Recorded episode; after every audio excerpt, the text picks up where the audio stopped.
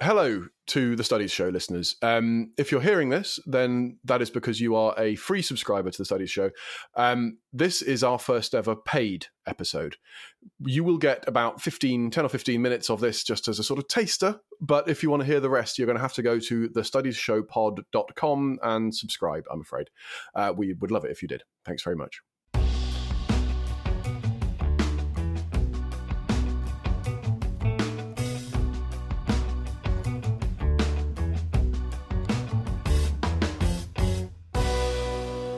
Hello, Stuart.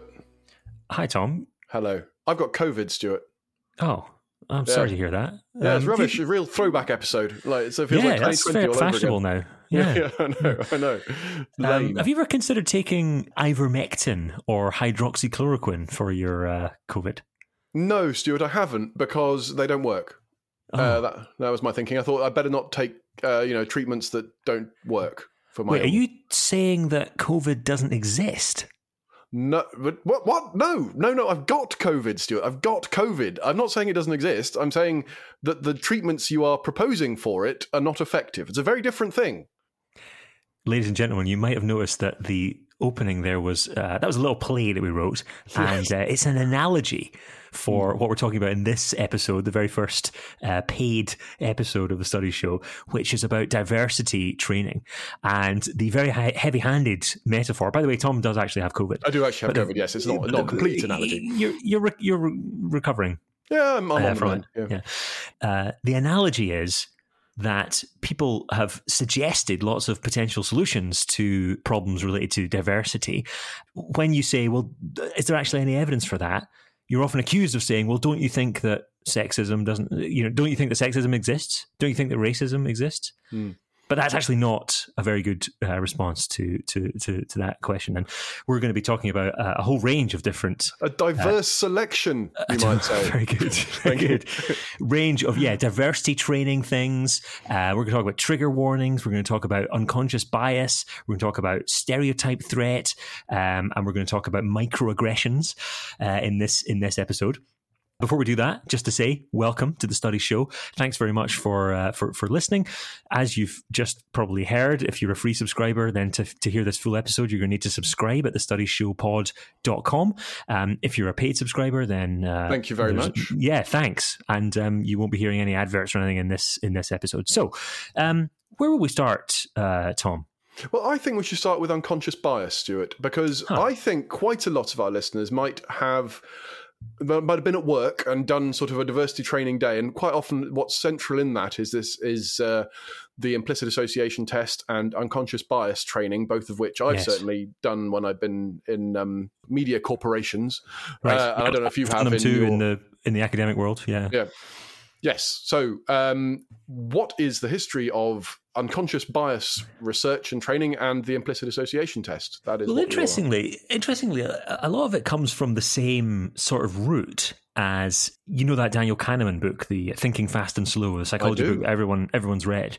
Hmm. Um, a lot of it comes from this this kind of underlying idea that there are two sort of streams, two processes that happen in your brain, essentially in your psychology, and there's this kind of overall explicit process that we kind of feel like we're in control of, and that is our, our sort of conscious thinking, and then there's the implicit processes that happen under the surface and are much more um, uh, uncontrollable.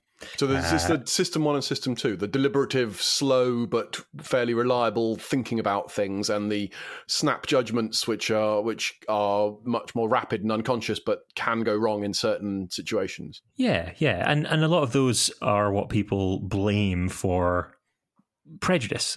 It can it goes all the way up to people blaming them for you know explicit racism that we see in the in the real world, uh, hiring practices by um, companies when you you know you're biased to hiring people from one sex or one race uh, over others, um, and and for you know incidents of violence and, and so on. It goes all the way it goes all the way up, um, and what's really being claimed in a lot of the diversity training, the unconscious bias training, is that we can use, uh, whether it's computerized methods or other kind of psychological methods, we can use those methods to tap into that uh, underlying unconscious thought process and potentially uh, use it to influence the more explicit one that actually causes us to behave in different ways.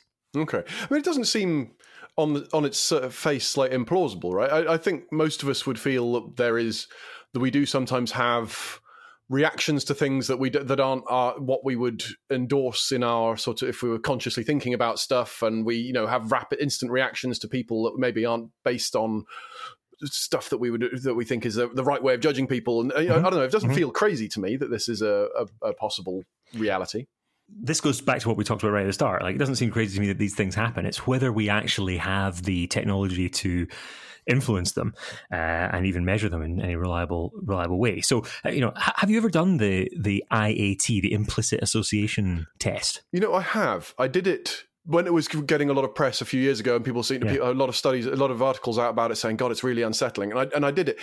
but what's embarrassing for this anecdote, sort of grinding to a halt without really a conclusion, is I can't remember what my outcome was, but I have a right. vague feeling that I felt pretty good about myself afterwards. So it probably came out telling me I was. Oh, I felt terrible about myself. Really? Oh, okay. Yeah. So, so uh, in case you haven't done this, um, and you can you can do it for free, by the way, on the Harvard website. We'll put a link to. Uh, it, it, it's run by Harvard psychologists mainly. So it's on the Harvard uh, uh, website, and you can you can do it for all sorts of things. You can do it for race, sex, gender, disability, all sorts of different different prejudices that you might have.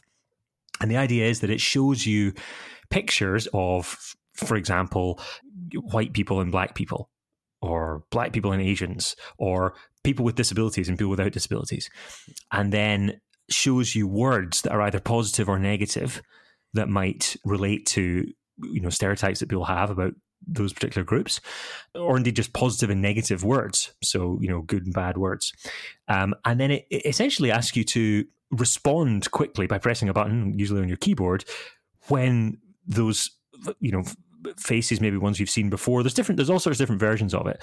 So, so, it's, so, so, for example, because uh, I'm trying to remember this now, you, you yeah. can remind me. So, for example, you might be told to say, press the button if you see a white face or a positive word, or you might say right, right. a black face or a negative word, or and people is that is that is that how it works? So you... that's one that's one, and there, there's all sorts of different configurations of it. But what it's trying to get to is, do you react more quickly when there's a, a you know a, a, white person associated with a positive word or a black person associated with a negative word say and that would imply that if you're if you're responding in that with that particular pattern that would imply that you internally associate black people with negative concepts more and white people with positive concepts more and that might mean that you're implicitly racist. Yes. Yes so That's you have some implicit bias exactly. This is the thing right is that does it really mean that you are genuinely prejudiced against people if you react with different speeds to terms that are on a, um, a computer screen like that. Is that actually a, a, proper measure of whether someone is racist or not? And obviously, you know, now I'm biased in saying that it isn't because I. Yeah, so uh, obviously a horrible racist and you're trying to find excuses for yourself. Yeah. but but seriously, like like the, the, this is what this is what we're, we're we're trying to get at, and actually, there's a really useful meta analysis from uh, 2019 that looked at 492 studies is um, oh, wow. of, of, of this um, and they split things up into three i think it's useful to consider things with three different three different sort of uh, buckets or whatever so there's implicit prejudice or implicit bias where it's the kind of and stuff that's what the just, test is just described. what the test measuring yeah, yeah? What, yeah yeah then there's explicit uh, bias which is if you just ask someone like how, positively disposed are you to disabled people? How positively disposed are you to you know people of a different race, whether that's you know white, Asian, black, whatever? There's a there's there's like a, a thermometer test you can do where mm. uh, you know you kind of rate on, on lower high on the thermometer of how, how positively disposed you are to people. Um, so that's explicit prejudice. And yep. then there's behavioral prejudice too, which is actually going out into the world and doing stuff that's prejudiced. Now, the problem is that when you're in an experiment, you can't really measure behavioral prejudice well, well because you're not exactly going to like be following people around and seeing if they shout racial abuse at someone in the street or uh, act in really nasty. Yeah, exactly. Yeah. Act, act in a nasty way to someone. So it's all stuff like it's a wee bit contrived in the experiments. Like, do you put your bag next to a bag that you've been told belongs to someone of a different race like that that sort of thing mm. would you would you hypothetically play a game of beer pong with someone of a different group from you. Like I take it it's being done on university students then. Yeah, yeah, exactly. yeah, yeah. yeah, exactly, exactly. But that, but that's the thing. It, you know, the measures are a bit contrived. I would say.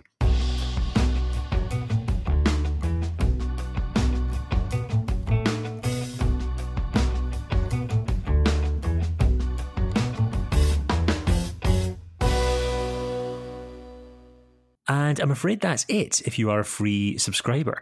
If you want to hear the rest of this episode, you have to go to thestudiesshowpod.com and become a paid subscriber, and then you'll get access to the whole thing. That's thestudiesshowpod.com.